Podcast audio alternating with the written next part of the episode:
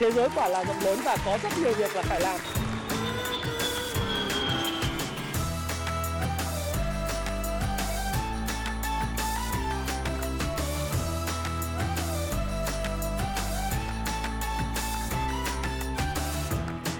Hi, xin chào tất cả các bạn. Chào mừng các bạn đã quay trở lại với channel của Thái Phạm và hôm nay ngày mùng 10 tháng 7 thì thay cho livestream tôi có một cái video ở bởi vì tôi có cái việc ấy cho nên là 8 giờ tối ngày hôm nay chúng ta lại cùng có video về nhịp đập thị trường của tuần mới.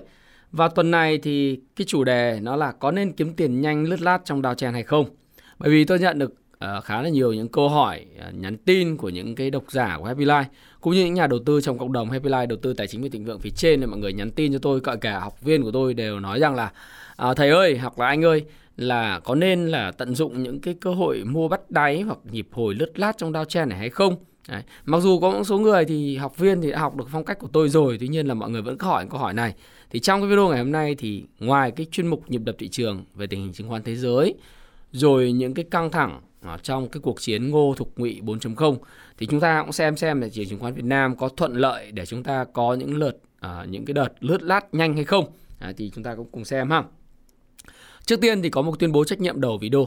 Đó là video này luôn luôn là cái video nhằm mục đích là để giúp các bạn tìm hiểu thêm thông tin về thị trường chứng khoán, thị trường tài chính. Không có ý nghĩa khuyến nghị mua bán bất cứ một loại tài sản tài chính nào. Và video này mang ý kiến chủ quan cá nhân của Thái Phạm và Thái Phạm hoàn toàn có thể sai. Tuy vậy thì tôi sẽ góp cho các bạn thêm cái góc nhìn về vấn đề tài chính, đầu tư mà bạn quan tâm. Hãy tự nghiên cứu, tham khảo và chịu trách nhiệm cho quyết định của mình bạn nhé. Bởi vì tất cả chúng ta đều trên 18 tuổi cả rồi phải không nào? Rồi, Thứ nhất là liên quan đến thị trường chứng khoán thế giới. Cụ thể đây là thị trường chứng khoán Mỹ.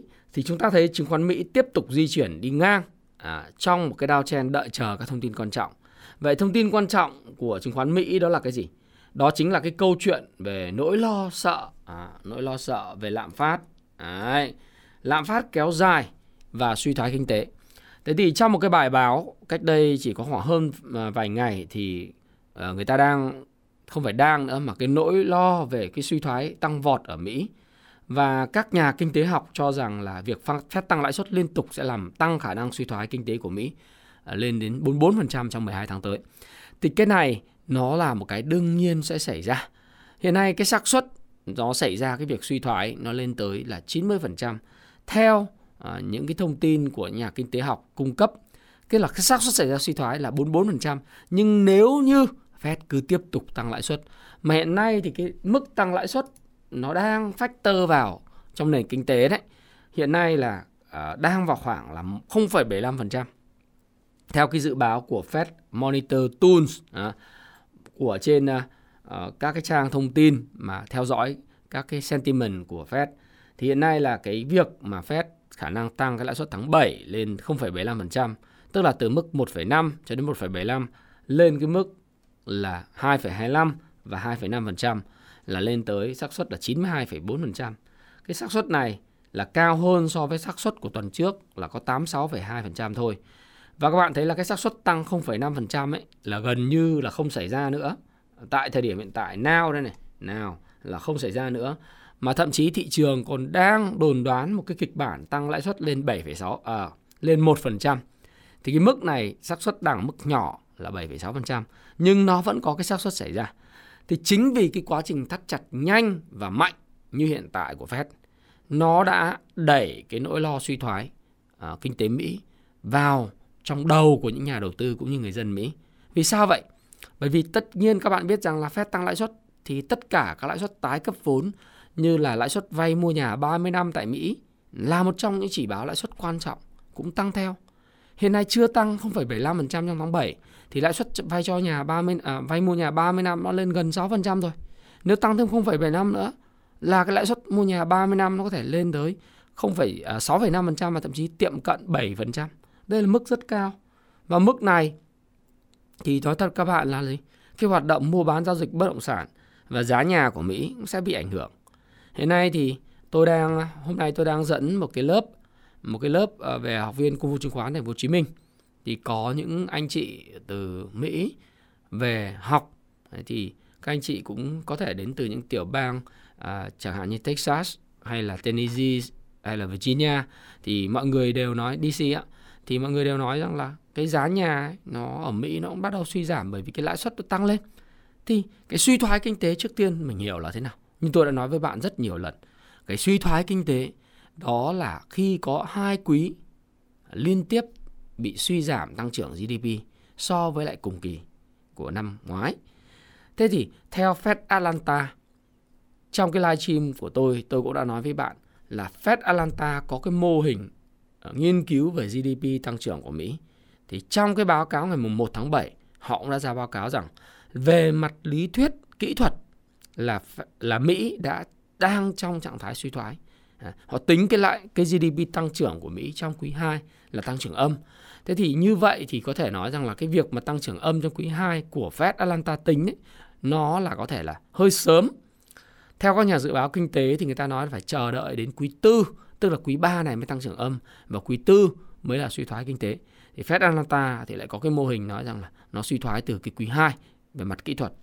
Cũng không biết đó là cái con số chính xác hay không? Bởi vì chúng ta biết là Fed Atlanta thì cũng là một trong uh, những cái Fed trong cái hội đồng kinh tế mở uh, thị trường mở FOMC mà thôi. Chúng ta còn đợi xem các dữ liệu chính thức nữa. Thế thì đó là những thông tin về vĩ mô.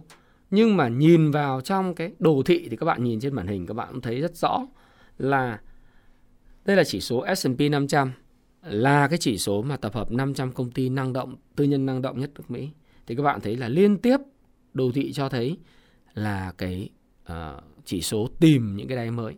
Và sau khi tìm đáy mới thì nó có những cái đợt hồi phục. Nhưng những đợt hồi phục thì các bạn nhìn thấy rất rõ này. Nó hồi phục mà không có nhiều thanh khoản hoặc thanh khoản không có. Tức là tình trạng này nó gọi là voodoo VDU volume dry up tăng mà không thanh khoản. Tiếng Anh nó gọi là voodoo. Điều này nó diễn ra ở cả Dow Jones. Các bạn nhìn Dow Jones vậy này hồi phục nhưng không có thanh khoản. Đấy, ở Nasdaq. Thế thì hồi phục không thanh khoản là cái gì? Thì trong cái cuốn mà 18.000% màu vàng vàng này các bạn này là một trong cuốn rất hay là giao dịch theo môn đệ của O'Neill. Các bạn muốn biết nó là cái gì thì các bạn nên đọc nó và các bạn nên học theo cái cuốn Caslim làm giàu từ chứng khoán. Tôi trích một cái đoạn cho bạn nghe. Voodoo là gì? Hàm ý của nó ra làm sao? Những ngày tăng giá không khối lượng hoặc là khối lượng cạn kiệt volume dry up day, viết tắt là VDU, nhưng chúng tôi thích gọi ngày voodoo hơn. Khi một ngày cạn kiệt khối lượng như vậy xuất hiện, khả năng cao cổ phiếu sẽ quay trở lại xu hướng giảm vì nó đã cạn kiệt năng lượng. Đặc biệt, nếu khối lượng bán bắt đầu tăng nhanh sau những ngày tăng giá với khối lượng thấp xảy ra, thì cổ phiếu sẽ quay đầu trở lại. Và chú thích của chúng tôi là gì? Voodoo là một trong một dạng tà thuật thường dùng để nguyền rủa. Trong tiếng Anh, người ta dùng voodoo để ám chỉ những điều gì ám muội, mang đến điều hung. Volume Dry Up Day được viết tắt là VDU, đọc chạy đi gần giống cách phát âm của voodoo, nên ở đây tác giả dùng từ này với hàm ý là ngày có thanh khoản cạn kiệt thường là tín hiệu xấu cho thấy cổ phiếu có khả năng giảm tiếp. Thế thì đây là cái cuốn, à, cái trang 309 trong cuốn sách ở à, 18.000% giao dịch theo như môn đệ của bố nêu mà các bạn nên đọc. Thì chúng ta nhìn xem qua các thị trường khác thì chúng ta cũng thấy là lợi suất trái phiếu chính phủ Mỹ 10 năm sau khi có cái test cái hỗ trợ ở mức là 2,7% thì cái lợi suất trái phiếu chính phủ Mỹ đã tăng trở lại là 3%. Và chúng ta nhìn sang chỉ số đô la index, chỉ số sức mạnh của đồng bạc xanh. Thì chỉ số sức mạnh của đồng bạc xanh thì các bạn cũng thấy rằng là do cái sự suy thoái của khu vực Euro, uh, à, khu vực đồng tiền chung châu Âu, Eurozone thì các bạn cũng thấy rằng là đô la index đã có một màn tăng giá bứt phá gần như rất ngoạn mục. Nó có thời điểm gần chạm 108 và bây giờ đang được điều chỉnh. Có cái nến khá xấu ở là 106,89.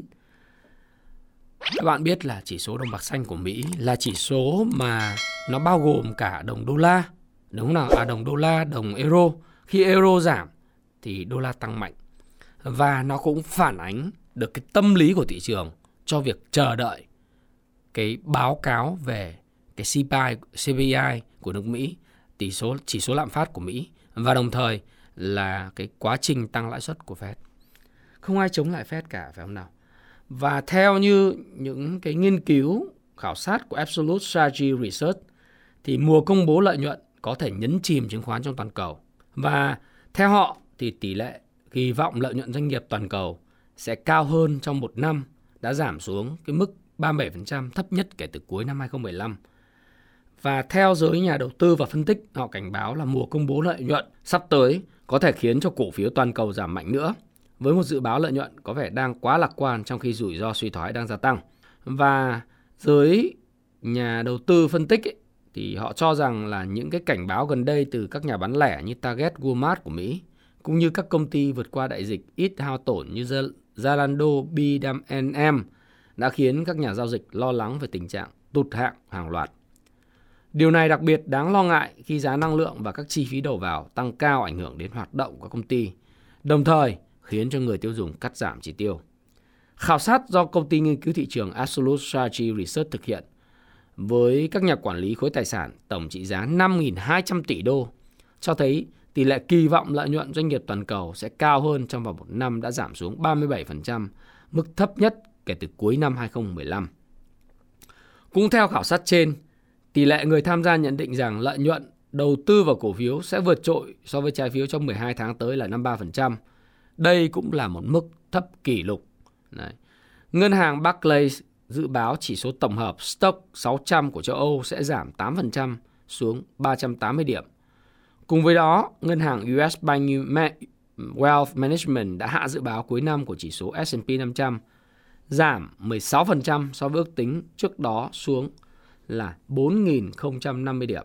Đấy. Thì hiện nay chỉ số ờ, S&P 500 đang ở mức 3.899. Như vậy thì nếu như từ dần cuối năm nó có đợt hồi phục thì nó sẽ chỉ lên được 4.000, không quá nhiều phải không nào? Thế đây là bối cảnh mà về suy thoái kinh tế sẽ ảnh hưởng tới sức mua người tiêu dùng, nó sẽ ảnh hưởng tới lợi nhuận của doanh nghiệp vân vân. Thế trong bối cảnh đó thì các bạn cũng thấy rằng là cuộc chiến uh, Tam Quốc 4.0 giữa Ngụy, Thục, Ngô là Mỹ, uh, Nga, Trung ở trên mặt trận kinh tế và chính trị thì các bạn thấy rất, đang rất là phức tạp. Trong một cái ngoại trưởng, hội nghị ngoại trưởng G20 đó sẽ tổ chức ở Bali, Indonesia vào ngày 15-16 tháng 7 tới. Thì hiện nay là Mỹ đang muốn vận động các nước đồng minh NATO, châu Âu của mình và bây giờ vận động thêm cả châu Á để áp trần giá dầu Nga. Thì trong chuyến thăm châu Á này, trong cái bài báo gần đây ngày hôm, hôm nay, hôm qua chứ, thì Bộ trưởng Bộ Tài chính Mỹ Janet Yellen sẽ tìm kiếm thêm sự ủng hộ của các nước với việc áp trần giá dầu của Nga. Và bà sẽ là người mà đại diện cho tiếng nói của Bộ Tài chính Mỹ. Bởi vì đối với nước Mỹ thì các bạn biết rằng là nếu không áp trần dầu Nga thì họ sẽ để cho Nga tiếp tục có thêm lực lượng tiếp tục bán được dầu sang Trung Quốc, sang Ấn Độ. Và việc này sẽ thu được ngoại tệ để nhập khẩu những mặt hàng thiết yếu mặc dù đang trong trạng thái cấm vận bởi vì nếu hoàn toàn có thể chương trình là trao đổi dầu lấy lương thực, trao đổi dầu lấy hàng hóa. Cái việc giao thương giữa Mỹ và đồng minh với Nga đã chấm dứt, nhưng việc giao thương của gọi là Nga là là thục 4.0 với lại ngụy à, với lại ngô 4.0 là Trung Quốc và Ấn Độ là cái nước trung lập đấy. Mặc dù là cũng hơi nghiêng nghiêng về Mỹ, nhưng mà nó vẫn diễn ra thì hoàn toàn có khả năng là đổi dầu lấy lương thực hoặc đổi dầu lấy các hàng hóa cơ bản căn bản khác. Nhưng nếu giá hàng hóa dầu khí ở mức cao thì Nga vẫn còn tài lực để thúc đẩy các cái cỗ máy chiến tranh, đặc biệt là logistics hậu cần tại Ukraine. Và Mỹ muốn dồn toàn bộ lực lượng trọng tâm và kiểm soát lạm phát và đồng thời là cố gắng phối hợp với lại Bộ Tài chính để làm gì? Để mà siết chặt giảm cái tổng cầu khiến cho giá dầu giảm xuống. Một mặt hạ lạm phát, một mặt khác là đánh thẳng vào túi tiền của người Nga. Người Nga rất cần giá dầu ở mức cao để duy trì cỗ máy chiến tranh tại Ukraine. Bởi vì giá dầu sản xuất của Nga thì tính ra mà ở mức không có lợi nhuận là khoảng từ 40 đến 60 đô. Bởi vì ở mức là 40 60 đô thì cái chi phí khai thác và vận chuyển sang các khu vực ở phía cảng phía đông của Nga nó rất là đắt đỏ. Nếu trước đây xuất khẩu sang khu vực Tây Âu thông qua biển đen thì chi phí nó rẻ. Nhưng bây giờ nếu mà xuất khẩu sang khu vực phía đông thì nó rất là đắt. Thành thử ra là gì? Người ta uh, muốn áp trần giá dầu để đánh thẳng đánh thẳng vào cái túi tiền của nước Nga. Từ đó cái cỗ máy chiến tranh và hậu cần của Nga tại Ukraine sẽ bị ảnh hưởng.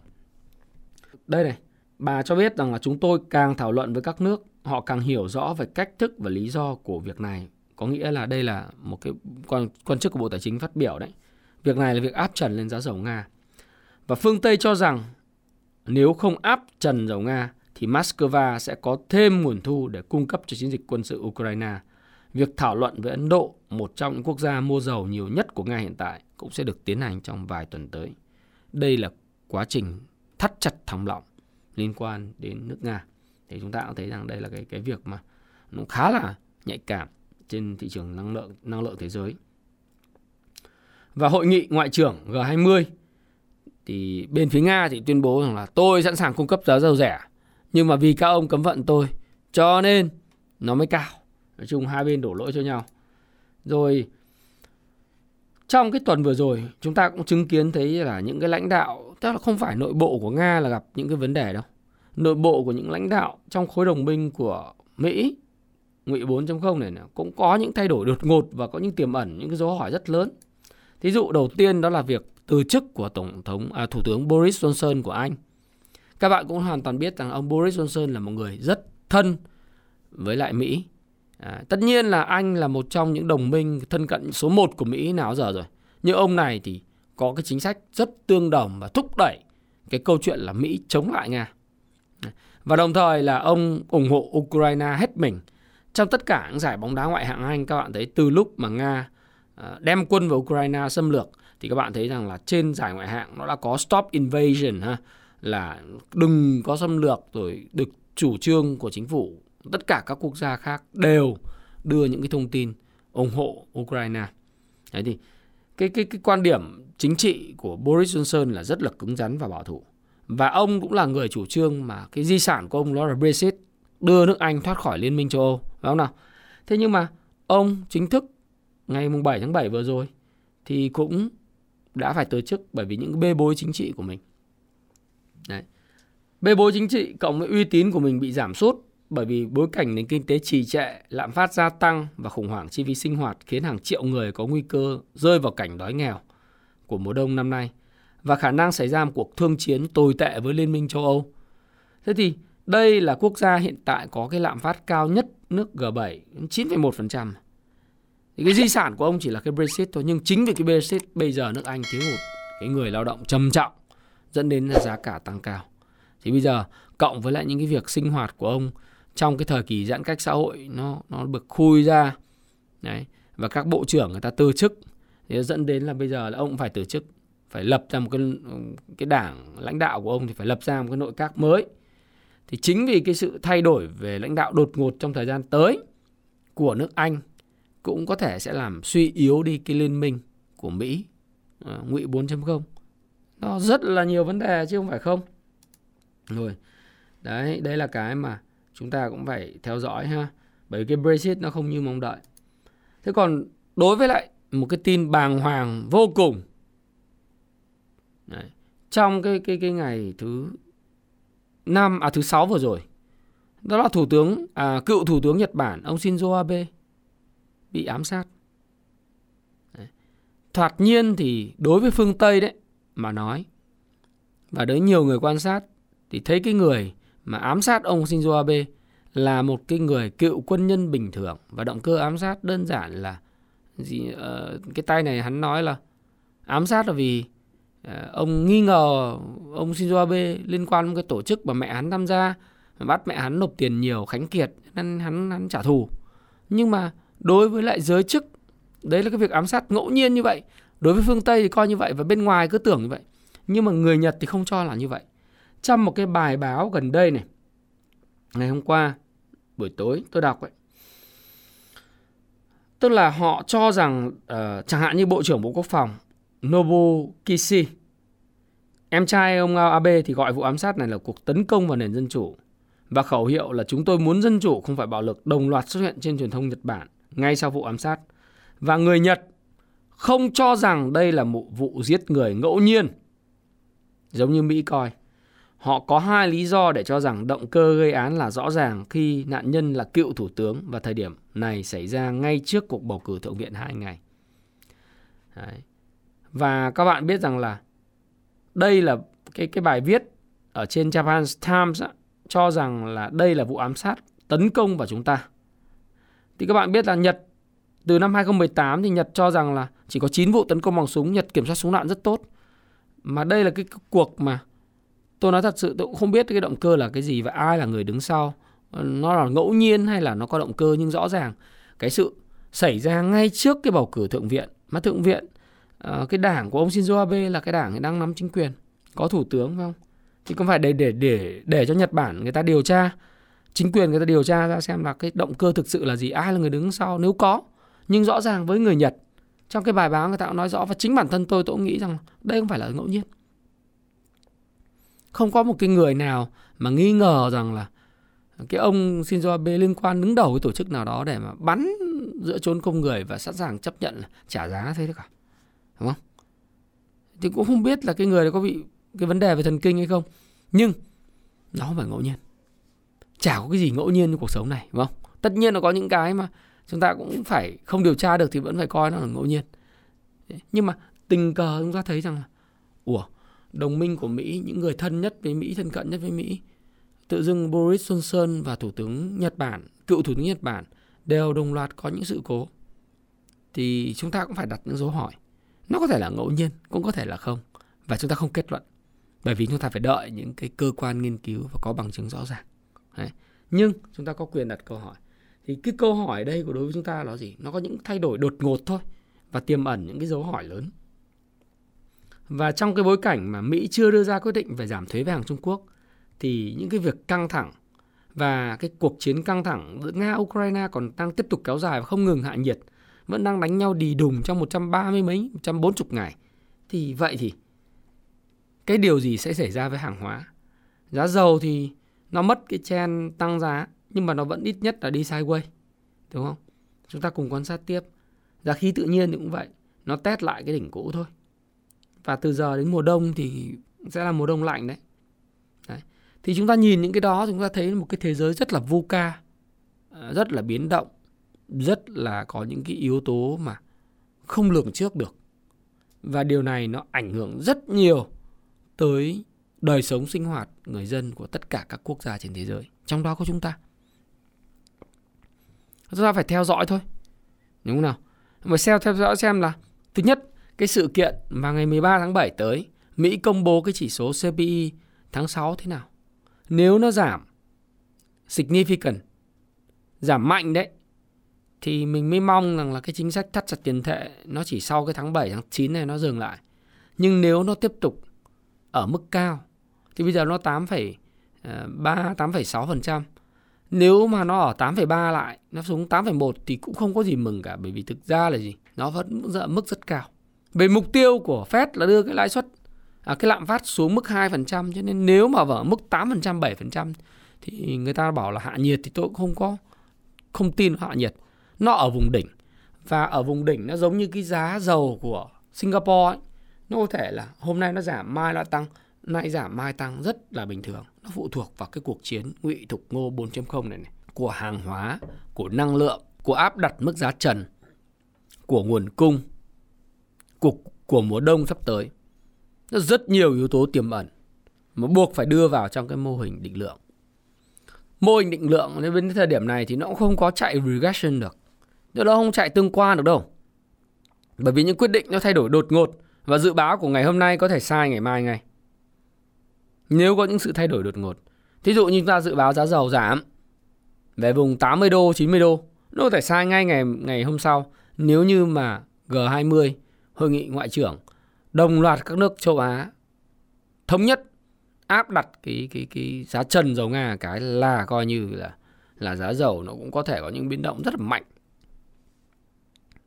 chả biết được theo hướng giảm. Còn nếu không đạt được thỏa thuận thì giá dầu nó sẽ lại tăng lại. Đúng không ạ? Rất nhiều vấn đề. Làm sao mình mình kiểm soát được? Thì rõ ràng là Nga cũng không chịu chấp nhận chuyện đó. Ngoại trưởng Nga Sergei Lavrov là đang đi công du khắp nước nước châu Á để mà thuyết khách. Chứ người ta cũng không chịu nhìn Mỹ thuyết phục các cái đồng minh như Ấn Độ, như là Trung Quốc. Trung Quốc thì chắc chắn ủng hộ Nga rồi, bởi đang hưởng lợi lớn mà. Ấn Độ cũng thế, đang hưởng lợi rất lớn. Mà việc Ấn Độ đồng ý áp trần giá dầu Nga cũng rất là khó đấy, không đơn giản. Thế thì chúng ta phải phải phải xem xét những cái yếu tố đấy và đặc biệt là bối cảnh đấy về một cái vị thủ tướng từ chức và một vị cựu cựu thủ tướng thân thân Mỹ và đóng vai trò kết nối bị ám sát thì là một cái mà chúng ta cũng phải lưu ý theo dõi ha. Thì uh, nó có những cái VUCA như vậy thì chúng ta hãy cùng để ý xem. Để ý xem nào. Vậy thì cái thị trường Việt Nam trong thời gian tới, nó có bị ảnh hưởng không? Và chúng ta có thể tìm thấy rủi ro và cơ hội trong cái thị trường hiện tại và có lướt lát được không? Thế mọi người nói là bây giờ ờ, bây giờ anh ơi, em cầm ờ, tiền, cầm hàng như thế nào, rồi theo anh thì có nên lướt lát ở cái thị trường này không? Thì tôi nói thật với các bạn rằng là tôi không thể khuyên các bạn ngay lập tức đâu. Thì tôi cho các bạn một cái bức tranh để các bạn tự quyết định. Thứ nhất, đó là chúng ta thấy rằng là áp lực rút dòng của khối ngoại đè nặng lên chỉ số VN Index của chúng ta. Trong tuần vừa rồi thì sau chuỗi 5 tuần mua dòng liên tiếp thì nước ngoài quay trở lại bán dòng Đấy, thì chúng ta thấy rằng là đây là cái đồ thị phân tích kỹ thuật trên cái cung Fu Stop Pro các bạn thấy. Thì VN Index hiện nay đó nó đang ở cái vùng cái này là một cái đáy nó có có thể là spring cũng có thể là tiếp tục vận hành uh, lăng nhăng đi ngang ở đây rồi nếu mà có những cái biến động, nó cũng có thể có sự suy giảm chứ không phải không, đúng không Đấy. thì bây giờ vấn đề là đây là gì? Nó ở trong cái xu hướng xu hướng của thị trường là xu hướng gì? Xu hướng thị trường hiện nay là downtrend chen là giảm giá. Thì dù các bạn có nói nó như thế nào thì nó vẫn đang là ở mức độ downtrend thế vậy downtrend mà các bạn nhìn nước ngoài trong một ngày ngày thứ sáu là họ bán dòng 6 bán dòng ấy là 400 tỷ. Trong 5 ngày liên tiếp là họ bán dòng gần à, tôi nói là gần 900 tỷ. Đấy, 900 tỷ. Xin lỗi các bạn bán dòng hơn nghìn tỷ. Đấy thì nếu mà tính cả uh, thỏa thuận ấy đấy, thì cái áp lực bán dòng rất là mạnh và tập trung bán dòng rất nhiều vào cái gì? Vào cái quỹ uh, Diamond Ờ, uh, VFM VND này này Diamond sau đó là bán dòng Vinhome Gas Đất Xanh SSI Hòa Phát Masan Vietcombank ờ, uh, MWG Kinh Đô nếu các bạn nhìn sang cái Kung Fu Shop Pro thì các bạn cũng sẽ thấy rõ rất, rất, rõ rõ là cái mức bán dòng của họ tập trung vào các mã nào. Đây này. Đây, họ bán dòng vào những cái mã nào lớn ở trong cái phần này. Và chúng ta nhìn thấy trên cái thống kê MA của chúng tôi ở trên công Fu Stock Pro chúng ta cũng thấy rằng thị trường đang trong xu hướng đào chèn ờ, Không có gì nghi ngờ. Và thanh khoản hiện nay cùng một ngày thì nó chỉ đạt được khoảng 10.000 tỷ, 9.000 tỷ, 12.000 tỷ. Cái mức rất thấp trong một năm qua. Và trong các cái danh mục của biểu bản đồ nhiệt thì các bạn cũng thấy rằng là phần lớn những cái mã tăng điểm là những mã đã giảm rất mạnh thời gian vừa rồi và mang, mang tính đầu cơ và dòng tiền nóng trong thời gian qua ví dụ như CI hay các mã bất động sản đúng không chứng khoán thì trong cái bối cảnh như vậy thì các bạn cũng thấy là hiện tại cái lực đỡ của thị trường ở đây, thì có thể nói nếu mà nói về trụ, thì cái quỹ lớn nhất thị trường chứng khoán Việt Nam hiện nay là đang full cổ phiếu, không có tiền mặt, là cái quỹ Vale do Dragon Capital quản lý đấy. Trong cái báo cáo ngày hôm qua cho thấy rằng là quỹ Vale do Dragon Capital quản lý cho tới quỹ ngoại này, trang trọng, đang trong trạng thái gần như hết tiền mặt để giải ngân, tức là hiện nay là full cổ phiếu rồi và đang có hiệu suất âm 60% à 20% trong 6 tháng đầu năm.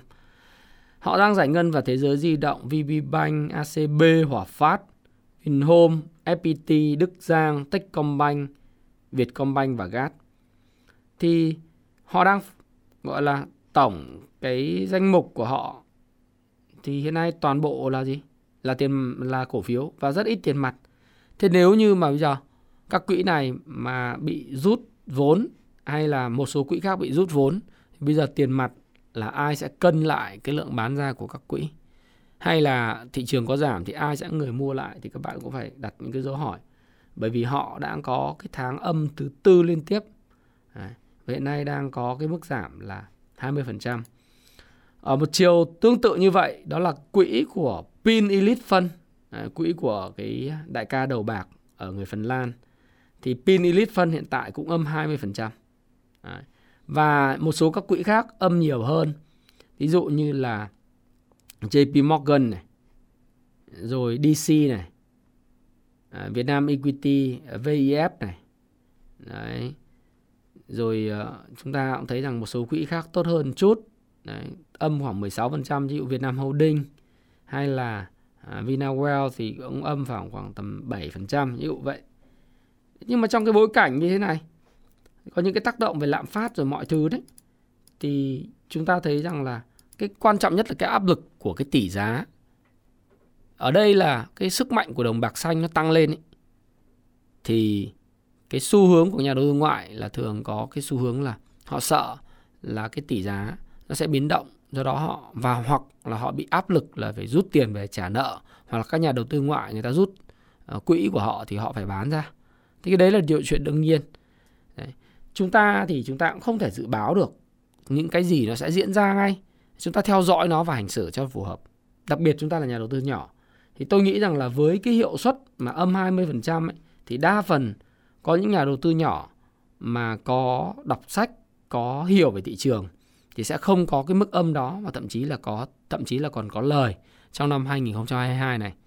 Nhưng mà chúng ta có một cái lợi thế đó là lợi thế nhanh và linh hoạt và thoát ra khỏi thị trường rất nhanh. Còn những quỹ thì họ tay to, họ phải chấp nhận là ở trong cái thị trường và họ đang phun cổ phiếu trong cái bối cảnh thị trường downtrend này. Thì đó là một cái là cái cái do là cái quy mô và cho cái lợi thế thôi. Do đó các bạn thấy rằng là trong cái cuốn Payback Time ngày đời nợ thì tác giả Phil Thao và thầy tôi cũng nói rất rõ về chuyện này. Có nghĩa là cái lợi thế của nhà đầu tư cá nhân là rất lớn. Đó sự linh hoạt. Tuy vậy, họ cũng có những yếu điểm không đoàn kết hoặc là họ không có kỷ luật thì trên thị trường là chỉ có 10%, 5%, 10% những người có thể chiến thắng thị trường còn lại 90% thì thậm chí là còn có hiệu suất âm nhiều hơn quỹ. Khi nếu mà cứ tham gia vào những cái cuộc chơi mà mà mà uh, penny hay là những hàng nóng bỏng hàng bơm thổi trên các cái zoom các cái diễn đàn ấy, uh, mà không có nội lực thì các bạn sẽ thấy rằng là cái việc âm của nhà đầu tư cá nhân đa phần âm nhiều hơn. Thì bây giờ trong cái bối cảnh như thế này của thị trường thì mình sẽ làm gì? Thì nó vẫn có tồn tại. Trong nguy thì luôn luôn có cơ hội phải không nào? Trong cơ hội thì luôn luôn có hiểm nguy nhưng trong cơ trong nguy thì luôn luôn có cơ. Thế mọi người nói là bây giờ ít nhất thì cái tư duy là uh, trên uh, nếu có 10.000 tỷ giao dịch thì kiểu gì cũng phải kiếm được tiền. Uh, thì tôi thì tôi cũng không phải là cái trường phái là năng nhặt chặt bị theo kiểu là đánh lướt lát t cộng 3 nhưng mà nếu các bạn lướt lát t cộng 3 thì nhiều người lướt lát t cộng 3 cũng thành công thế thì vậy thì bây giờ câu hỏi của các bạn là đặt ra là liệu các bạn có nên à, lướt lát T cộng 3 hay không? Thì cái này phụ thuộc vào tài năng của các bạn thôi. Tài năng thôi. Ai nhanh tay nhanh mắt thôi. Đấy. Đặc biệt là trong bối cảnh thanh khoản thấp. Và cũng chả có mấy hệ thống nào nói rằng các bạn là mua theo cầu may thì sẽ giành chiến thắng hoặc bạn phân tích theo thuyết âm mưu này, thuyết âm mưu kia, lái cổ phiếu này, lái cổ phiếu kia. Thì cái này là chúng ta thấy là ra do tài năng của mỗi người và do sự cảm nhận mỗi người thôi. Thế còn đối với hệ thống của tôi thì Thú thật là hệ thống của tôi không kinh doanh dựa trên cái bắt đáy hay là hệ thống của tôi nó không kinh doanh như thế. Hệ thống của tôi thì nó lại từ từ hơn. Tôi thì vẫn cứ không phù trợ ngành yếu và những ngành mà có vĩ mô không ủng hộ và tôi phù thịnh không phù suy. Tôi chờ đợi, tôi canh, tôi tiền nhàn thắng tiền gấp. À, nếu không có việc gì làm thì tôi đọc sách, tôi đi du lịch, à, tôi chờ đợi thị trường có xu hướng. À, hoặc là ít nhất nó có xu hướng là một là đi xuống. Nếu các bạn đánh sọt thì các bạn sọt. Còn nếu những tôi thì tôi không bao giờ ủng hộ sọt và tôi rất ghét đúng không? Thì tôi không bao giờ tôi tham gia vào cái chiều đó. Cực kỳ là ghét. Đấy, thì tôi thì tôi nếu mà đợi thị trường nó đi ngang hẳn nó đi ngang hẳn thì mình tham gia. Hoặc là mình đợi nó có cái xu hướng tăng trở lại thì mình tham gia. Còn tôi không tham gia vào những lúc non trend và những lúc mà không có bất cứ một cái vĩ mô ở trên toàn cầu ờ, nó nó ủng hộ hay là về mặt tiền bạc. Thì các bạn thấy là ngân hàng nhà nước của chúng ta cũng đã liên tiếp là ờ, rút tín phiếu đúng không? Rút tiền từ lưu thông, mua những cái tín phiếu để rút tiền về. Những cái đó thì nó làm cho cái tín dụng nó bớt đi. Tín dụng bớt đi thì cái việc mà thanh khoản nó sẽ yếu hơn thì chúng ta phải chờ đợi thôi, chúng ta phải chờ đợi những quyết sách và sự thay đổi về chính sách tiền tệ, chính những cái thứ đó nó ảnh hưởng đến thị trường. Ba cái bình thông nhau, bất động sản, chứng khoán và ngân hàng. Chúng tôi thì tôi chờ đợi vậy thôi. Và tôi cũng không lôi kéo, cũng không có ờ, kêu gọi các bạn là cùng chờ đợi. Đấy. cái này là các bạn ờ, tham khảo thôi, bởi vì đây là ý kiến cá nhân của tôi. Tôi không có lôi kéo. Và cũng không có nói các bạn là phải như tôi mới đúng. Còn nếu như các bạn cảm thấy rằng là các bạn lướt lát được, tài năng được và tìm được cái bông hoa nở trong mùa đông thì các bạn cứ tự nhiên tiến hành. Và đó cũng là thị trường. Vẻ đẹp của thị trường nó là gì? Nhiều người suy nghĩ khác nhau. Nhiều người suy nghĩ, có người suy nghĩ là nguy cơ. Nguy thì có người suy nghĩ là cơ hội. Có người suy nghĩ là cơ hội thì có người thấy nguy. Bởi vì một người bán thì sẽ có một người mua. Một người mua sẽ có một người bán mà. Đó mới là thị trường. Và thị trường là dành cho những người mà nghĩ mình đúng. Người bán nghĩ mình đúng và người mua nghĩ mình đúng. Đúng không nào? Trong một giao dịch mua bán, người bán nghĩ mình đã đúng, người mua nghĩ rằng mình đã đúng. Cho đến khi kết quả sau đó xảy ra thì mới biết ai đúng, ai sai. Nhưng trong một giao dịch, tại một thời điểm, ai cũng nghĩ mình đúng hết. Thế mới là thị trường, đúng không? Do đó thì cũng chả phải là lời khuyên, nhưng nếu anh nào mà thậm chí là sốt ruột, cầm tiền, không chịu được, muốn học những cái bài học, thì ta cứ giải ngân để ta học những cái bài học giải ngân bao nhiêu? Tùy cái mức độ là risk appetite của bạn. Tức là sự chịu đựng rủi ro của bạn bạn thích bao nhiêu thì bạn giải ngân bấy nhiêu. Bạn all in full margin nếu bạn cảm thấy rằng đây là cái cơ hội lớn, thì cứ all in full margin đúng không? Thì còn có người thì sẽ thận trọng hơn. Có những người thì cảm thấy là thoải mái khi không làm gì, thì thế mới là thị trường. Đấy. Ờ, thì cứ trong cái cái bối cảnh vĩ mô của toàn toàn cầu và các quỹ hiệu suất xấu như vậy thì chúng ta cũng có những cái tin tích cực. Thí dụ như là thủ tướng phạm minh chính là ờ, đợt trong cái ngày phát biểu hội nghị phát triển vùng đông nam bộ sáng ngày 9 tháng 7 thì cũng chỉ đạo rất quyết liệt cho cái câu chuyện là sẽ sẽ phát triển khu vực đông nam bộ và sẽ còn tập trung rất nhiều. Có những cái người mà đặc trách, phụ trách cái vùng phát triển đông nam bộ này là cái cực tăng trưởng của cả nước cái này là trong dài hạn là rất tốt cho khu vực phía phía Nam. Hay là cái câu chuyện là về áp lực lạm phát như vậy thì hành động của Việt Nam sẽ là tính toán giảm thuế tiêu thụ đặc biệt và VAT với xăng dầu. Ngoài cái thuế môi trường đã áp giá sàn kịch khung là từ ngày 11 tháng 7 là giảm ngay. À, thì chúng ta cũng sẽ kỳ vọng là ngày mai đó là cái giá xăng sẽ giảm 2 3 nghìn. Đấy, cho chúng ta giảm bớt cái áp lực lạm phát đi. Rồi nếu như giảm thuế tiêu thụ đặc biệt và VAT với xăng dầu thì cũng sẽ giúp cho cái cái giá xăng dầu nó ổn định hơn. Thì đây là tin tích cực đối với kinh tế và đời sống của nhân dân phải không nào? Thì trong cái bối cảnh những cái tin như kia thì chúng ta cũng có những cái tin tích cực như vậy. Để chúng ta thấy rằng chính phủ chúng ta rất là hành động. Thế còn đối với thị trường thì như tôi nói rồi quay trở lại thôi thì tùy tay, khôn dại, tại tay, phải không? Đấy, cái đấy là sự lựa chọn. Và tôi thì tôi nghĩ rằng là bạn có quyền lựa chọn của bạn. Và bạn kiên nhẫn, bạn nóng vội bạn mong muốn kiếm tiền hay ờ, bạn là một người ờ, không lay chuyển được, vân vân, thì đó là cái điều mà thụ thuộc tính cách. Và dù sao thì cũng rất đáng để thử, đúng không? Nếu mà mất tiền thì chúng ta coi nó là một cái học phí. Còn nếu mà chúng ta được tiền thì coi như chúng ta là thiên tài. Thì Thái Phạm à, cảm ơn bạn đã lắng nghe, chia sẻ Thái Phạm trong video tổng hợp trong cái nhịp đập thị trường tài chính của tuần mới. Và Xin chúc các bạn có một cái tuần giao dịch thành công. Đồng thời thì bạn hãy comment cho tôi biết là trong giai đoạn này bạn sẽ làm gì?